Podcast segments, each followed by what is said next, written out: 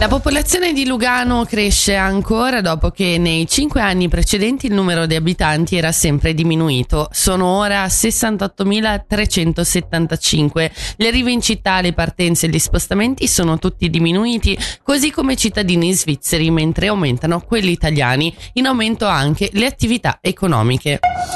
Il sindaco di Lavizzara si dice pronto ad affrontare una nuova sfida e a portare avanti gli importanti progetti sul tavolo. Dopo una lunga riflessione, Gabriele Dazio scioglie le riserve ai microfoni di Radio Ticino e annuncia la volontà di ricandidarsi alle elezioni comunali di aprile. Sentiamolo sugli obiettivi della prossima legislatura. Come detto, in primis dobbiamo riuscire con gli enti che porteranno avanti questi progetti, appunto di riuscire a sviluppare nel migliore del modo questi cantieri, soprattutto facendo veramente il possibile che da questi lavori rimanga veramente qualcosa di concreto sul nostro territorio per il quale la, la nostra popolazione ne potrà poi beneficiare. Sarebbe un peccato fare un innalzamento di una diga del Zambuco per poi trovarci con poche briciole in mano, come è successo fondamentalmente negli anni 50, dove ad oggi non è che il nostro comune ne abbia beneficiato moltissimo.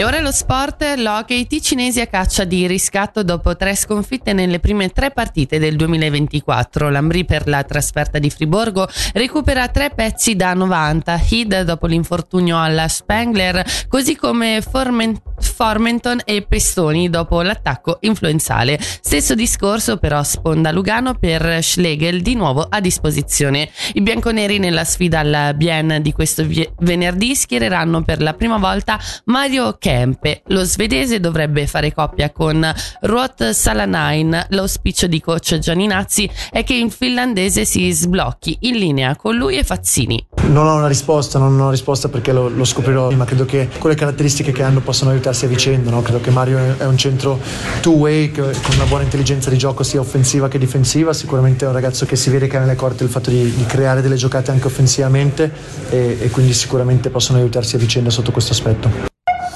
Ora le previsioni del tempo, oggi soleggiato con temperature fino a 9 gradi.